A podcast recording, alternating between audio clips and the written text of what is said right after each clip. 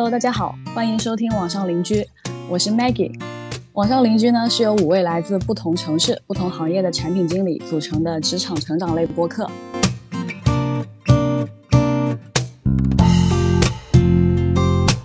那么每一次的沟通呢，它都是会有信息的一个损失。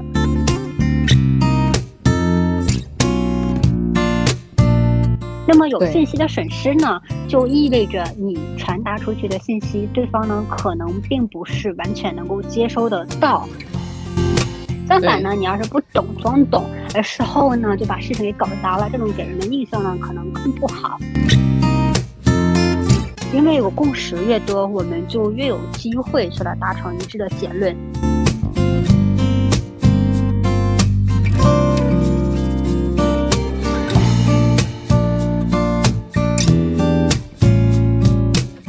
天我们邀请到的对话嘉宾是科科。那我们首先先欢迎科科来做一个简单的自我介绍吧。Hello，我是科科，啊，我在北京工作，我做的方向呢是汽车领域的产品经理，现在已经工作四年了。那也欢迎科科。那接下来呢，我们今天主要是想根据呃新人产品要如何进行多角色的一个沟通，去进行一个内容的分享。那首先我想先问一下科科啊。不知道你有没有这样的一种体验，就是我们一群产品经理坐在一起吐槽的时候，我们经常会用一些词来形容自己的岗位属性。那你觉得我们最常用或者是最容易引起共鸣的词，你觉得是哪一个？我觉得产品经理日常工作当中，可能大部分时间在做的事情就是各种沟通和协调，跟不同的人去来嗯传达。不同的意思，然后去来协调资源，推动整个事情的完成。所以，关于沟通协调，我觉得在产品经理的工作当中占比还是非常大的。对，是，就是正是因为我们在工作当中起到的一个角色的话，是多个节点的这样一个串联，所以呢，我们经常会要对产品整体的一个结结果去负责。因为我们日常其实要面临的沟通角色有特别多，像比如说像用户啊，然后商务啊，解决方案的同事啊。然后包括销售、设计、开发、项目经理，还有测试，那以及还有我们自己的直属领导等等，在日常的沟通当中呢，要怎么去进行多方的管理？那我们作为这样一个串联的角色，呃，以产品最初的一个产出结果，要怎么去从中来协调？其实是我们要去经过沟通和对话去完成的这样一个结果。对，是的。就是对产品经理来讲，其实每天从到达公司，在你的工位开始工作，可能就是要去协调和安排今天要跟哪些人沟通和去对接。嗯，其实我在想，就是说，因为咱们今天讲的是新人入职遇到的这些问题嘛，我在想，我在刚开始作为新人入职的时候，其实遇到挺多的困惑和挑战。因为我那个时候的工作，在我工作之前，其实没什么实习经历，所以职场经验呢相对比较空白。那个时候，就是因为也是第一份工作，所以呢，在很多沟通的这种方法和技巧上呢，其实都不太熟悉，甚至呢，可能也不是特别能跟人去打交道。我记得当时跟研发去沟通需求的时候，有时候明明是很小的一个需求。但是呢，可能就 在一起讨论了很长时间，甚至是超过一个小时，可能还没有搞定。有时候呢，可能还需要领导来出面帮忙解决。就除了跟研发出来沟通需求会遇到问题，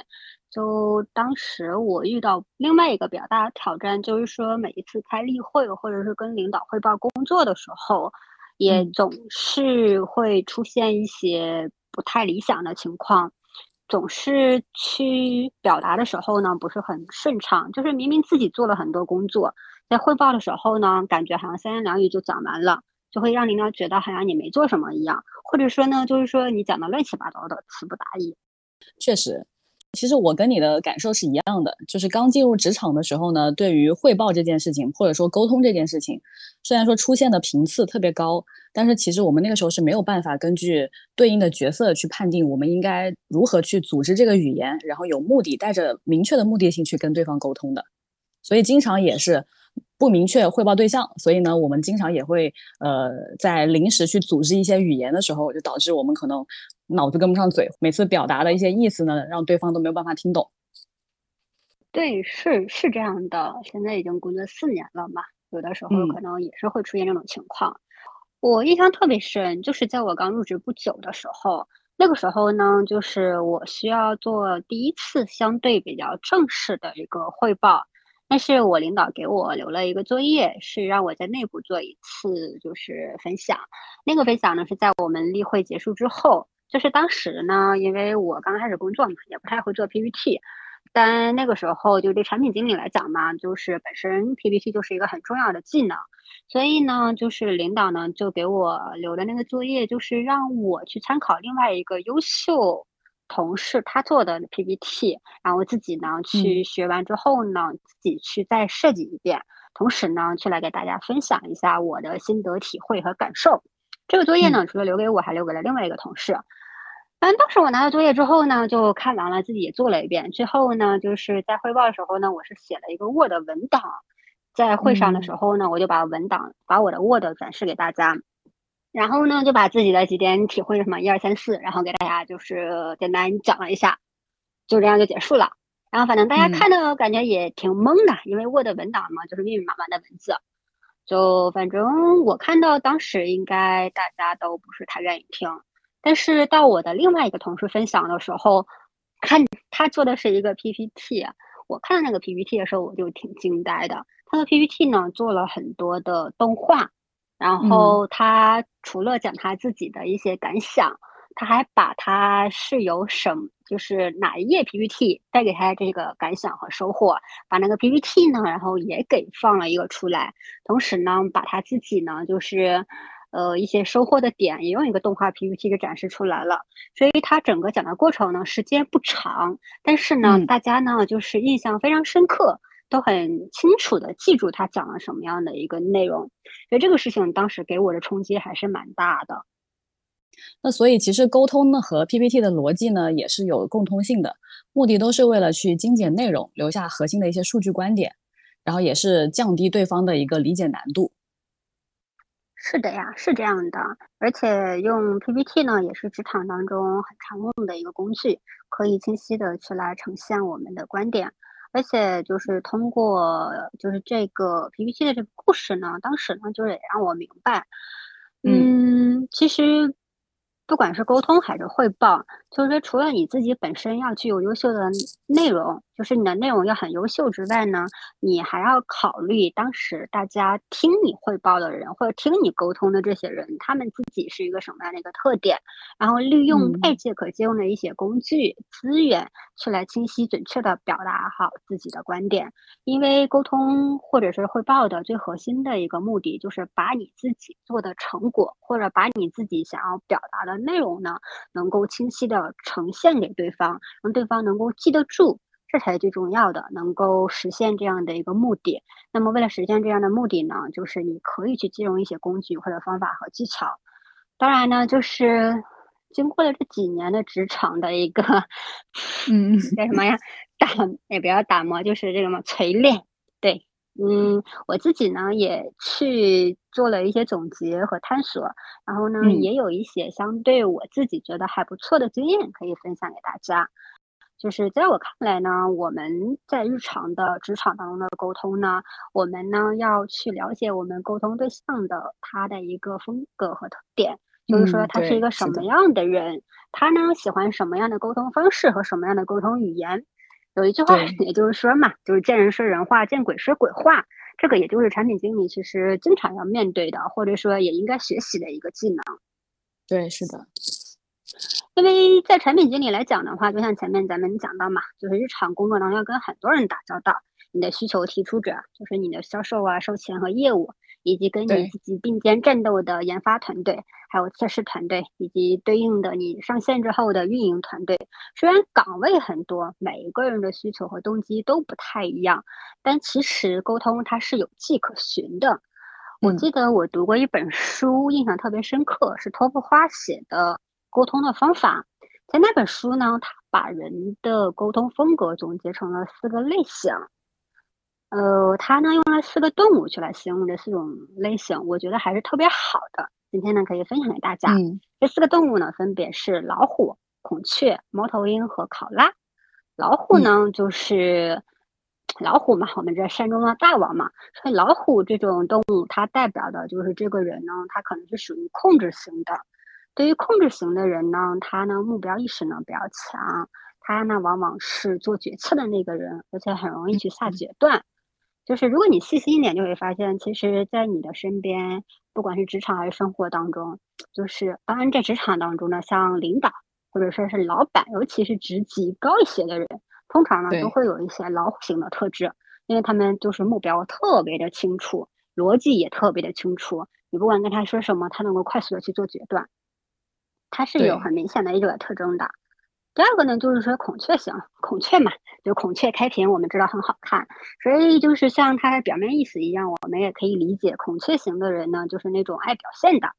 他呢就是比较在意感受，而且我发现，在我们在我的公司呀，就是销售和设计这两个角色呢，都会有一些孔雀型的这个迹象，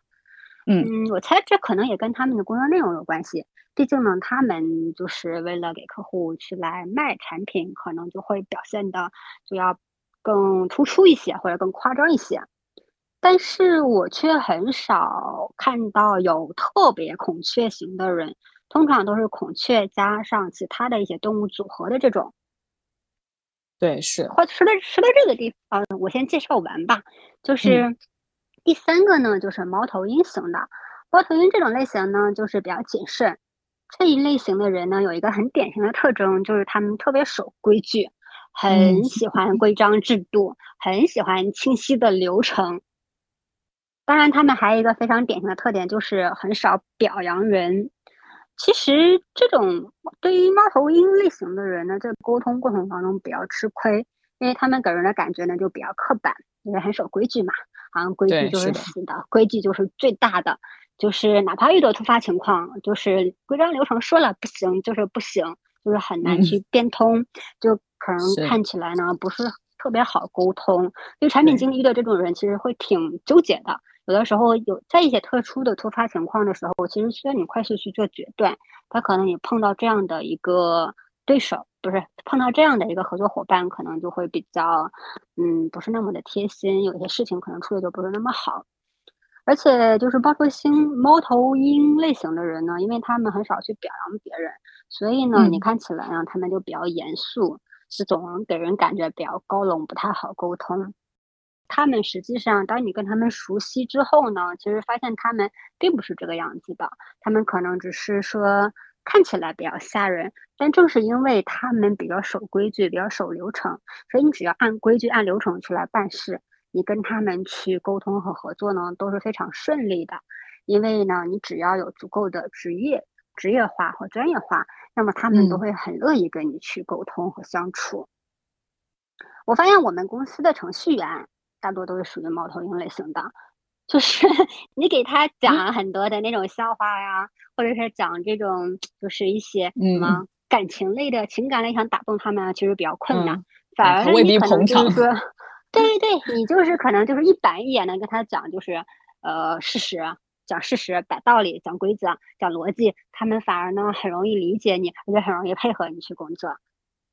对对是的，其实你刚才形容的时候，我也特别有画面感，基本上也可以跟身边的这些同事可以对标上。好，对对对，是的。然后还有一个类型，就是也是最后一个类型，就是考拉型的。考拉呢就比较可爱嘛，而且比较慢吞吞的。所以考拉呢，它代表就是一类比较温和的人。温和这类温和型的人呢，他在一个组织或群体当中呢，通常来讲存在感都不是特别的强。嗯，因为他们就是，而且他们呢，就是没什么目标感，就有点得过且过。正是因为如此呢，所以他们在整个团队当中呢，可能就不太是那个想要去拿主意的人。嗯，他们呢，可能很多时候不想去得罪人，就是说。老好人，你说什么，他们觉得呢？只要他们不是特别的难受，他们通常就是说好好啊，好好好啊这种。对这种人呢，其实你呢，可能就是说也不用太过于去觉得他是敷衍你啊或干嘛的，其实可能就是他们的一个性格，你去理解和接纳他们。嗯，我发现可能 公司里的测试呢是比较偏向这个类型。因为测试怎么说呢，在整个的产品经理的这个团队当中呢，他其实是属于最下游的。哎，所以就是人家不是说嘛，技术的鄙视链的底端就是测试。那么因为他没有什么话语权，所以呢，就是做我发现做测试的人呢，可能相对呢也都比较考拉，就就是做好自己的那一份事情，也相对比较喜欢安定一些、稳定一些，然后也不会做特别出格的事情，当然也可能不会有特别出彩的。但是 Maggie，你觉得你是哪一种类型呢？呃，我觉得可能要分场合吧。就从你刚刚描述的这些特征来说，我觉得我可能会偏向于老虎加孔雀的结合体。就可能我们有的时候，比如说我们要对外去跟客户或者是用户方去做沟通的时候，那其实我们会偏向于销售或者是呃售前的这样一个角色。那其实我们就也是要努力去展现自己。那我们展现的可能不是自己的一些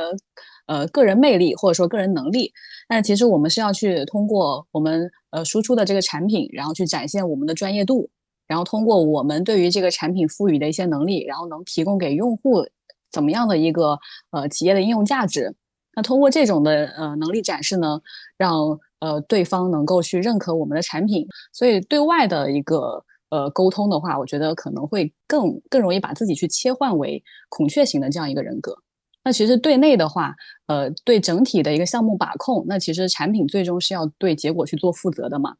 那所以我们本身再去，不管是制定每一个版本的功能迭代啊，啊，还包括就是我们对于每一个节点的一个结果管理，那其实我们的目标性都会要特别强。所以呢，呃，从你刚刚的整个描述来看呢，我觉得我应该是。对内应该是偏向于呃控制型，就老虎型的人。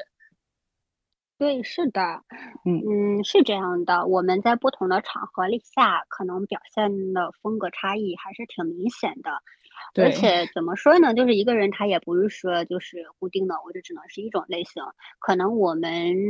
每一个人都是这几种类型的一个综合体。就像我自己来讲的话，我觉得可能在一些无关紧要的事情上，我。我基本上就属于考拉型的，因为不涉及原则，就是比较随和一点，就是能够更多的照顾别人。然后可能在大部分的时候呢，都属于老虎加猫头鹰这种类型的。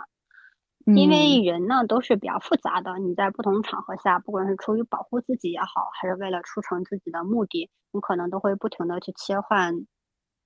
对应的风格，那么呢，我们在跟人沟通的时候呢，我们呢可能也要去观察对方他到底是在这个场合下他表现出什么样的一些风格，那么我们根据他不同的风格去采取不同的策略，通过这种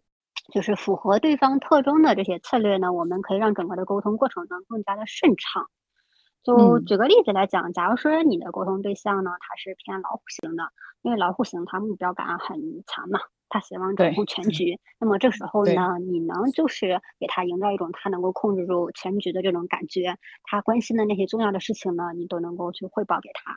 如果说你的就是沟通对象呢是属于考拉型的，考拉型嘛，他就比较随和一些，他呢比较求稳，那么你就尽可能在沟通过程当中呢多讲一些确定性的事情，就减少一些变化。这样的话，考拉他就会很舒服，他会很愿意跟你去沟通。如果你的沟通对象是猫头鹰类型的，因为猫头鹰类型呢，它比较守规矩，那么你呢，可能就需要提前做足一些准备，就是在一些细节上呢，能够准备的更多一些，能够在这种比较偏流程性的东西、偏细节性的东西呢，都能够详细的跟他去沟通和解释。这样的话，他呢就比较有安全感。如果你的沟通对象呢是一个孔雀类型的，因为孔雀它很喜欢表现自己，所以呢，你呢就多给他一些机会，让他呢可以更多的表达他自己。他表达完之后呢，你多给他一些肯定和赞美，这样的话他就觉得你特别理解他，特别欣赏他，他就很愿意跟你去合作。也就是说，你可以根据你的沟通对象他的这些风格特点，你呢就适当的变化你的策略，这样的话让对方很舒服，让你们的整个的沟通的氛围呢都比较轻松和愉快，能够整个沟通过程呢都是非常舒服。嗯，确实，其实刚刚在去形容这些类型的人，我们都其实脑海中会有一个画面，可以把身边的一些同事，呃，对标，其实划分到每一种类型的。区域当中啊，但其实我是觉得，就是其实很多人他都是这种混合型的。有了一些沟通前提之后，我们对他有一个这个呃基本的一些属性的一些认知，那我们再去优化自己对于这样的一些角色的一个沟通方式的时候，那相对来说，我们能够呃得到的一些结果和得到结果的这样一个效率，其实是会更高的。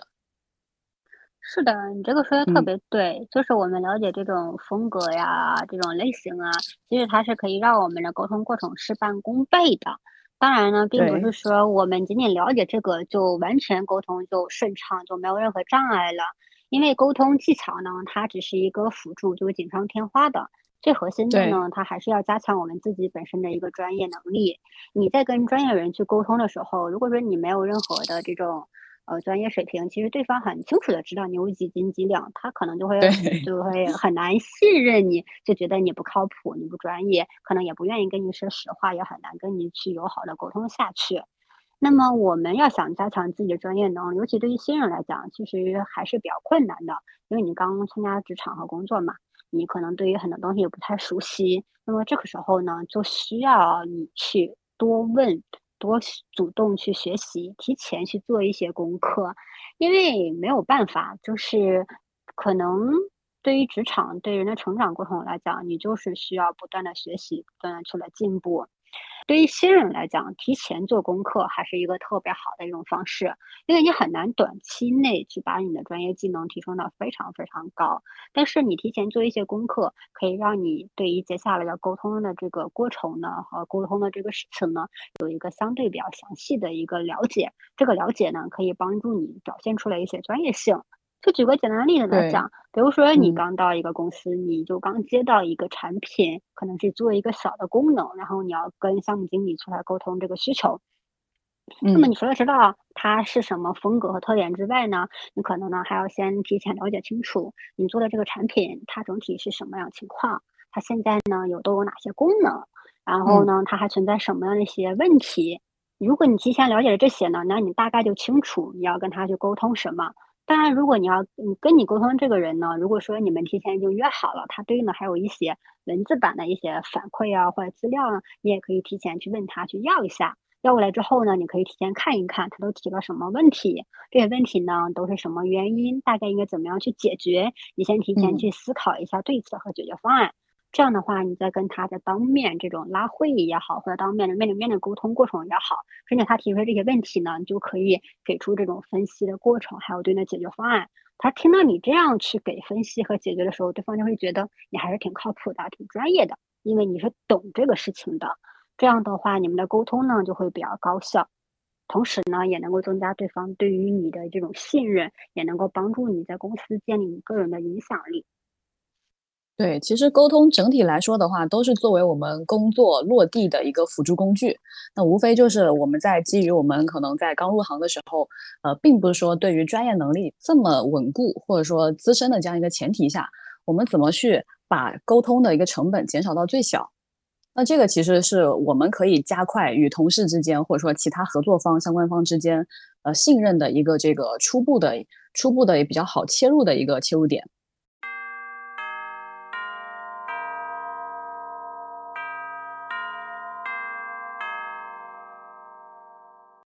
那其实我们还有一种场景，就是我们很很多时候啊，会容易陷入一种自我怀疑。就比如说一件事情我已经说过了，但对方理解的意思呢和我说的又不太一样。那有的时候我们就会怀疑，呃，到底是我表达能力的问题，还是对方接受的问题？当然，确实可能也是对方对于这件事情没有做好一个自我梳理和管理啊。再加上一定的一个时效内，我们可能每个人都有自己的一个遗忘曲线。就慢慢弱化了我们这件事情需要达成的一个最终目标。呃，对，是这样的。我觉得，就比如说我们这一次录播课，你最开始找到我的时候，其实我理解的可能不是现在这种样子的。也是经过我们反复的沟通和确认之后，才最终呢，就是澄清了这个误区，让我们对这个播客最终要做成什么样子，我们都应该具体怎么样去做，有了一个更清楚的一个认知。所以这个事情呢，它在生活当中或者是工作当中非常非常的常见，它可能跟就是说工作几年了，或者说刚入职呢，没有一个必然的一个关系。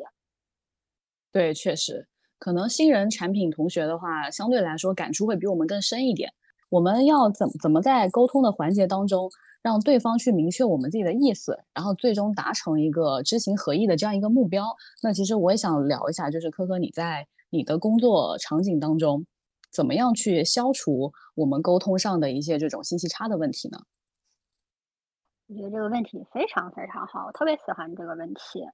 因为沟通就是一个双方不断去交换信息的一个过程，通过这样的一个信息的交换和传递，不断的消除双方的一个信息差。呃，有心理学有一个效应叫乔哈里窗，它在形容沟通过程当中信息的四个类型。有，第一个类型呢，就是说是我和你都知道的这个信息。这种呢，就属于沟通当中的一个共识，我们都清楚。第二类呢，就是属于我知道，但是呢，你却不知道。比如说心理学，我是学心理学的，可能我在讲一些心理学的东西的时候，我是知道的，但是 Maggie 你可能不清楚。这个呢，就属于是你的盲区。第三类呢，就属于我不知道，但是呢，是你知道的信息。这一类呢，就属于我的盲区。对于我的盲区这样的信息的话，那么在这个沟通过程当中，我呢可能就会比较恐慌，因为我感觉我好像不懂，接不上，然后呢不知道该表达什么。所以，那么同样的，可能对于对处在对方盲区的那样的场合下的沟通呢，对方对方可能也会有对应的这种感受。最后一种呢，就是比较可怕了，它就属于双方都不知道的信息，就是双方都不知道的信息。这种信息呢，就属于共同盲区。嗯，什么情况会出现这种信？这种情况呢，可能就是说你们要做一个新的产品，这个新的产品呢，可能你们都不太清楚该做成什么样子，但是呢，你们又需要坐下来一起来讨论我们要做成什么样子。这种其实就沟通效率和沟通的结果可能都会比较差，因为你们都不太清楚它到底应该做成什么样子，需求到底应该是什么样子的，用户到底应该选择哪一个群体。所以这是这是沟通过程中的四种类型。那么呢，我们正是因为有这种四种类型的存在，我们整个的沟通过程呢，就是不断的消除盲区，不管是你的盲区还是我的盲区，让我们整个的沟通呢有更多的共识，也就是让我们都能够清楚的知道，因为有共识越多，我们就越有机会去来达成一致的结论。就是你最开始问的那个问题，我们怎么样达成知行合一的这个目的？其实这个就跟我们需求评审的一个流程其实还比较类似。就比如说我们在去做一个版本的需求设计的时候，呃，对应这个功能我们需要去实现的这个价值，然后最终应用到什么角色，然后这些功能我们具体要如何做，然后它的一个这个呃设计的背景是什么？那其实我们在评审之前都是需要先跟我们团队的成员先交代清楚的，那这个其实也就是消除盲区的这样一个过程。那我们具体做的这个功能呢，我们最终是要达成什么目标？那只有大家目标都一致了之后，那每个人才会有这样的一个呃信念感或者责任感，然后我们大家朝着一个方向去使力，然后最终得出的结果呢，相对来说也是会比较去符合预期的。对，我觉得 Meg 你太聪明了，所以你举的这个 需求评审的例子非常好。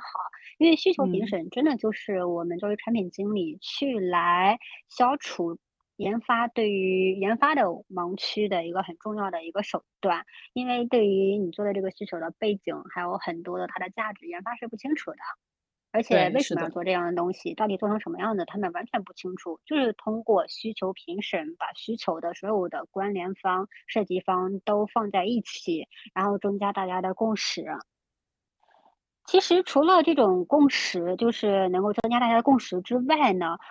还有另外一个方式很影响这个沟通的过程。因为我们要理解一点，就是整个的沟通过程，既然它就是一个信息传递的过程，那么每一次的沟通呢，它都是会有信息的一个损失。那么有信息的损失呢，就意味着你传达出去的信息，对方呢可能并不是完全能够接收得到。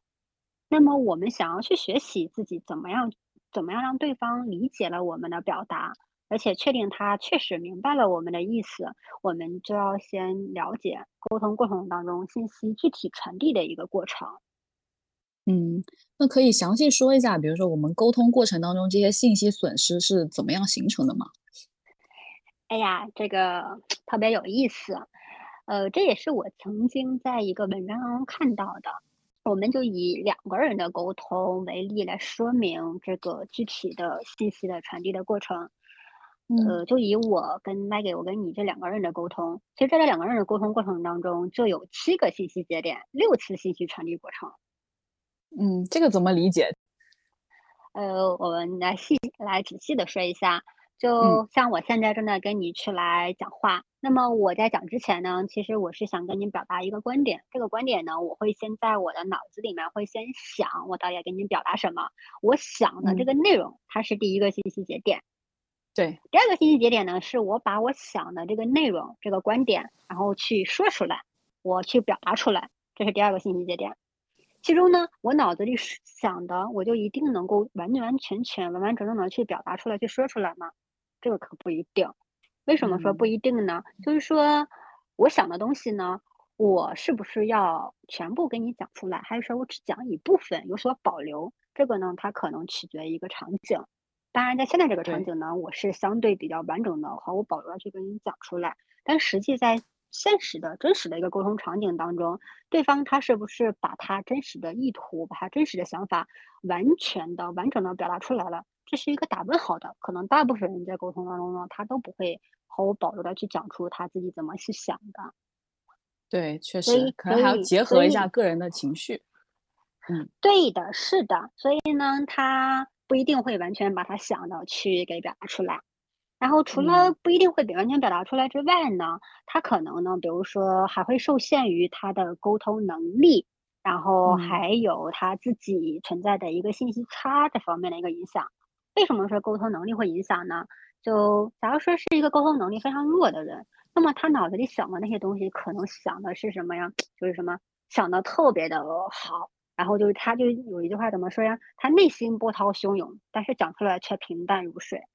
就是因为可能表达能力比较差的话，或者是相对没有那么好的话，那么他可能就很难把他想的东西，或者把他想传递的观点给表达出来。那么他表达不出来的话，那么你自然就听不到对应的完整的信息。对，就是他可能形容词词藻不是特别多，也不是特别华丽。对，是的，我们想一下，你看我，我印象特别深刻，就是在跟研发的沟通过程当中，其实当研发呢，就是他想跟我反馈这个需求的逻辑，或者说他想解释他这个地方呢不太能做，或为什么不能做的时候，他可能巴拉巴拉讲了一大堆，我还是没明白他到底想说什么。因为可能对于很多程序员来讲的话，在表达这方面呢，可能比较吃亏，他有的时候呢确实不太能够抓住重点。或者说呢，他也不太善于表达，那么以至于呢，他在去跟产品经理沟通的时候呢，产品经理可能就会很费劲，才能够理解他到底在表达什么。第三个节点就是说，是买给你听到了我在说什么，嗯，你听你听完了我说的这个内容，这就是一个信息节点。那么我说，比假如说我说了十句话，你是不是把十句话全部都听进去了呢？也不一定。因为有的时 候呢，假如说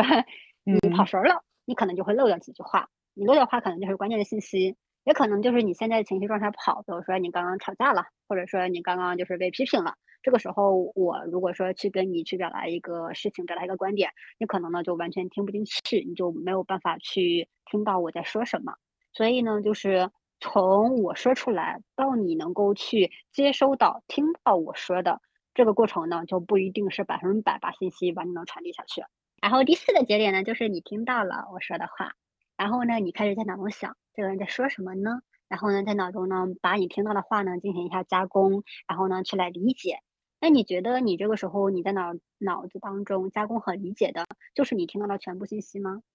对，那肯定也是未必的，因为本人本身就是从对方的一个表达和我接收到的信息。我经过自己的一个处理之后，那其实我们理解的一个层次，包括或我们对于这件事情本身的一个了解的这个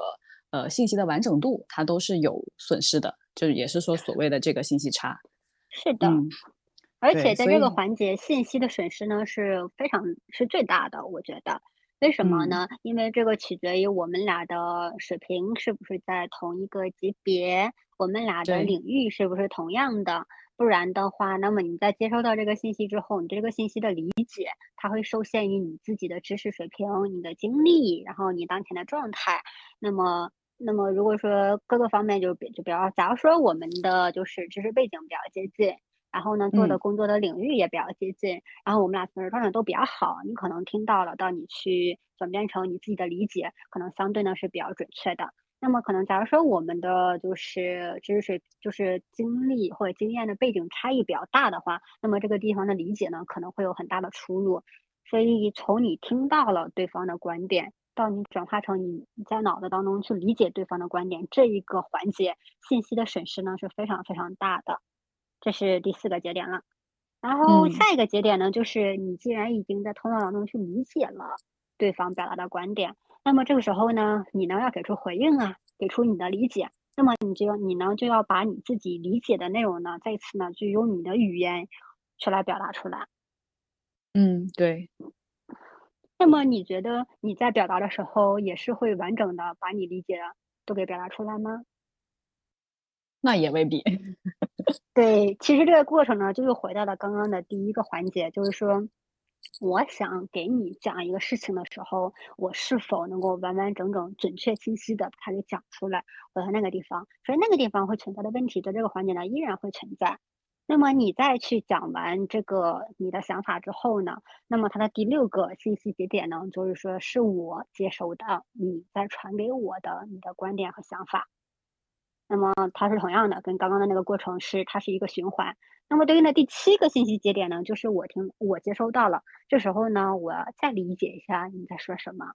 理解完之后呢，这是第七个，也就是最后一个节点。那么，如果这个沟通要持续下去的话，我就会把我理解的再一次呢给表达出来，然后呢再一次到你去接收，然后你理解，然后你再表达，然后我接收，我再我再表达，这样是一个不断的信息循环的过程。其中在这样的信息循环的过程当中呢，每一个节点它都会有对应的信息的一个损失。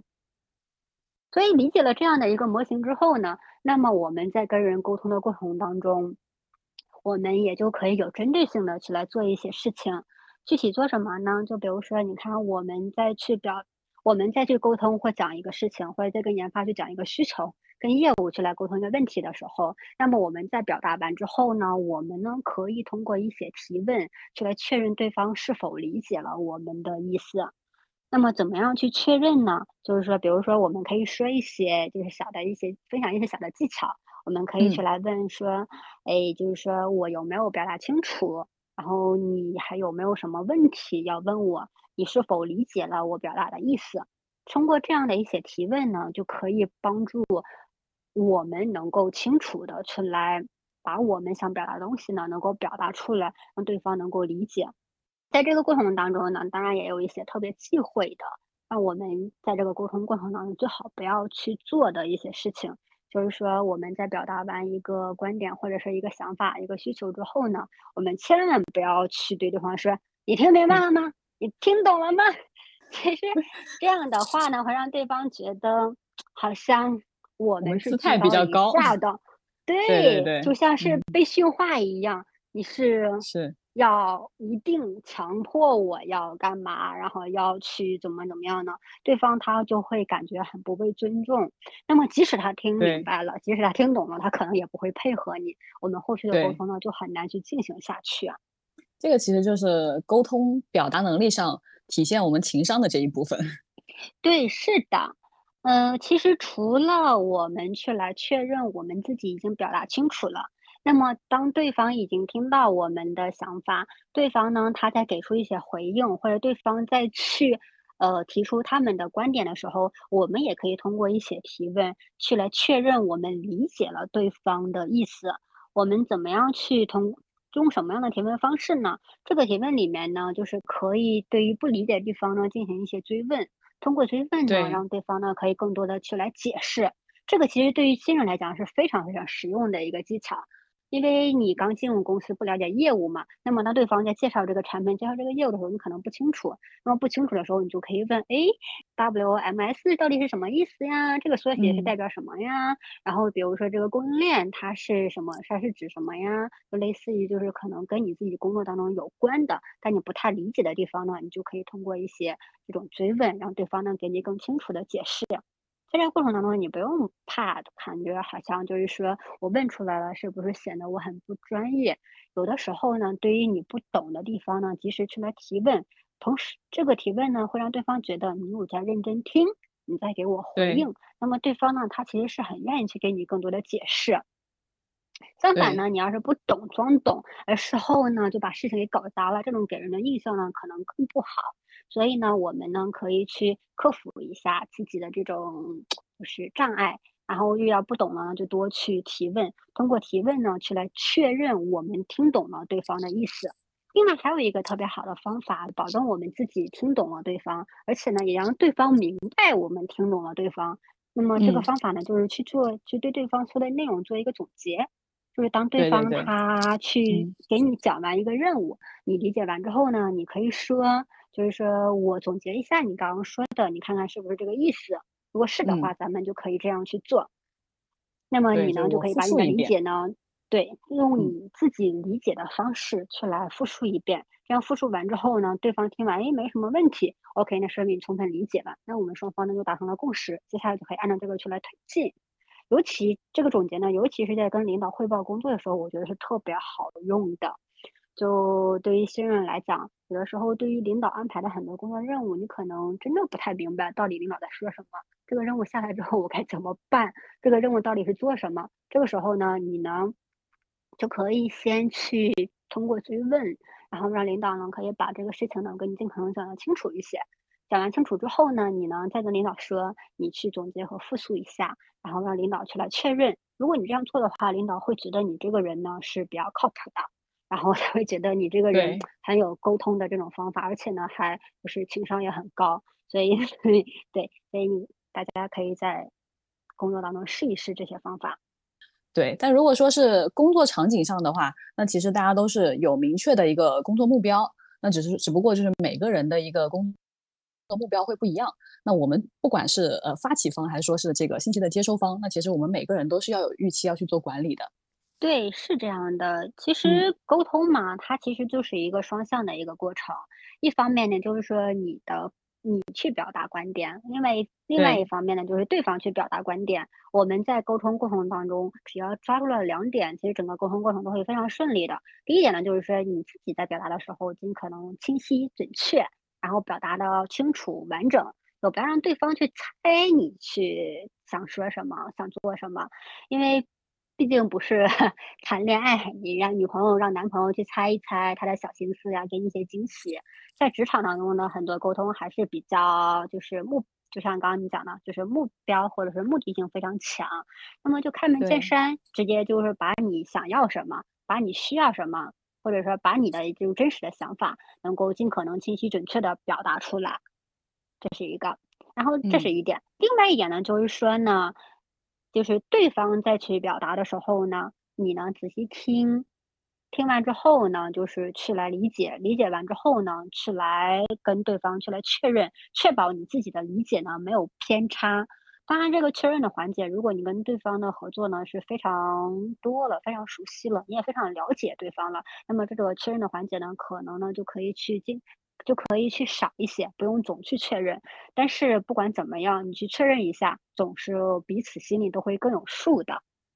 所以这是这两个环节，这两个环节如果说你都能够。就是把握住，都能够做的还不错，那么你的整个的沟通过程是很顺利的，对应的沟通之后的下一步的行动以及产生的结果呢，也都是有非常不错的一个产出的。另外呢，就是再说一个特别小的一个技巧吧，在整个沟通过程当中，尤其是自己在表达的时候，一定要注意，嗯，就是先说结论，就是说结论先行，对这一点少说主观的感受。就多用一些客观的表达，对你铺垫了这么多，其实对方也不知道你的意思到底要说什么。是的，可能可能脾气不太好的，就直接蹦出一句说重点。对，是的，你要去先说你的结论是什么，说完结论之后呢，可能再说你为什么要有这个结论，它呢对应的原因是什么？你要解决什么样的一些问题？是什么场景下出现了这样的一个问题？然后对应的才有这样的一个结论。整个过程当中呢，就尽量多用一些客观的表达，就不要说自己我觉得什么怎么样，我的想法，然后呢我很不好，或者说我很不同意你，然后我怎么怎么样，就是你少说一些主观的感受，因为这些主观的感受其实对于整个沟通的过程呢，它没有。帮助，它只是你在宣泄一些情绪，嗯，在实际的职场当中呢，还是控制一下情绪，做好情绪的管理，然后多去讲事实，然后摆道理，这样的话，大家呢通常都能够沟通的比较的顺利。当然有一些特殊情况，然后就单独再说了。嗯，其实整个沟通的过程还是比较复杂的，在职场当中呢，会遇到各种各样的情况。就是在刚刚在你掌握一些技巧的前提之下呢，还是需要多练习，然后多总结，自己也多琢磨。对，其实像我们，我不知道你有没有这种感受啊？其实就是我们做产品这个岗位，如果说时间比较长的话，那其实我们都会有。呃，一个颅内复盘的这样一种行为，就是我可能，比如说我在当天的工作结束了之后，我可能会去回想一下我今天呃有跟几位同事进行沟通，然后我们沟通的内容是什么，然后我针对这些内容呢，我有哪一些表述是没有办法让他呃那么尽快能够理解我的意思，或者说我今天对于哪个角色的沟通成本比较高，那我要怎么去优化我自己的表达方式？那是因为我不懂呢，呃，导致我。对于这件事情的一个理解不够深刻，把我们整个沟通的一个这个时效拉低了。那还是因为我本身呃自己的一个表达的一个水平和结构不是特别有条理，然后让对方没有办法明白我的意思。那我们去做一些这种思路的一个梳理的时候，我们就会更需要有一种这种结构化、比较体系化的一种呃表达方式，去来支撑我们想要去输出的观点。呃，对，是这样的，就是当你做的越多，总结也越多的时候，其实你就会形成你自己的方法论和自己的体系。就是你先说什么，后说什么，这些东西可能都是在你大脑里面会先过一遍。过完之后呢，然后你才能够去把它给有条理清晰的能够讲讲出来。当你比较熟练之后，可能在大脑里过的那个过程呢，就会比较快。对，这个其实，呃，修炼到后面也是可以变成一种肌肉记忆的，就是我本能的反应，我就可以筛选出来。对，是的，是的，它是可以经过大量的刻意的练习，然后去来提高你的沟通的能力。对，是。那今天其实我们聊了这么多，就主要我们分享的还是作为产品经理，我们日常就是频次比较高的一些具体的场景。那其实可以归纳为，就是我们沟通的核心其实是在于我们要怎么去站在他人的角度去理解这个世界。那其实沟通的话呢，它是一个伴随我们终身成长的这样一个呃渠道和方式。那我们如果说要去不断的精进这个能力的话，那对于沟通，比如说呃刚刚科科在分享的内容当中有提到，呃托布花老师的《沟通的方法》这本书，嗯，对，《沟通的方法》这本书。那除了这本书之外，呃，还有其他推荐的书籍可以给到我们的听众朋友吗？关于沟通方面，我有两本很不错的书，就是对我影响蛮大，在不管是在职场还是在亲密关系里面，对我帮助都挺大的书，可以推荐给大家。第一本就是刚刚在这个过程当中提到的沟通的方法，因为托布花他自己本人呢是一个可能学历不是那么高。就很早就进入社会的一个人，那么他很早进入社会，在社会经历过这么多年的什么摸爬滚打，那么经历了社会的这种毒打，他其实呢就是观察了很多的人，他们在职场当中，在生活当中是怎么样沟通的，根据他的这些这么多年的经历。然后呢，他呢写了这样的一本比较实用的偏工具和案例的书籍，而且托布哈这个人呢本身呢是情商很高，所以呢他写出来这本书呢就可读性非常强，书的语言呢是比较偏幽默和风趣的，就是读起来呢不是那么的累，每一章的章节呢也相对没有那么的长，每一个章节呢是围绕一个具体的沟通场景，比如说工作当中的一些你要主持会议应该怎么办。你要去做绩效面谈，怎么样谈比较合适？你想给你的同事或领导提意见，你怎么样提能够对方更容易去接纳你？然后还有一些汇报啊、竞聘的这种场合，你应该怎么样去表达？所以呢，就是这本书呢还是非常实用的，尤其对于职场当中来讲。另外一本书呢是关于讲沟通原则的书籍，这本书叫《非暴力沟通》，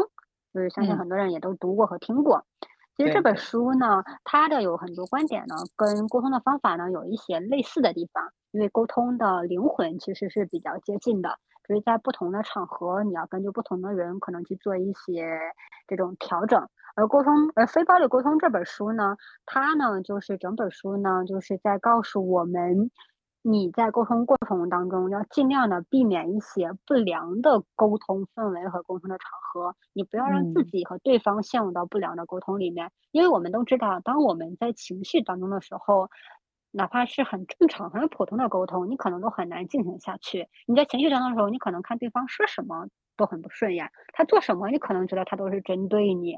而非暴力沟通呢，它就是告诉我们怎么样用一些基础的原则，让我们自己能够常常保持在一个相对比较良好的一种状态，同时呢，也跟对方去沟通，就是跟你与你沟通的那一方能够营造一个相对比较友好、平和的沟通氛围，通过这种友好的沟通氛围呢，让你们的沟通能够顺利的进行下去。这两本书给给我的帮助。都挺大的，可以推荐给大家。对这两本书，其实我也有读过，特别是沟通的方法。其实我觉得，针对我们产品这个角色来说，它本身这个书，呃，对于我们一些日常的一些使用场景重合度还是特别高的。对，所以这两本书确实也值得很多同学，如果说对于沟通上面有比较希望能够快速的，呃，快速有一些可用的方法去做，呃，训练和对标结果的一个检验，那其实这两本书都是特别推荐的。那以上的话呢，也就是我们今天节目的一个全部内容了。呃，也非常感谢科科。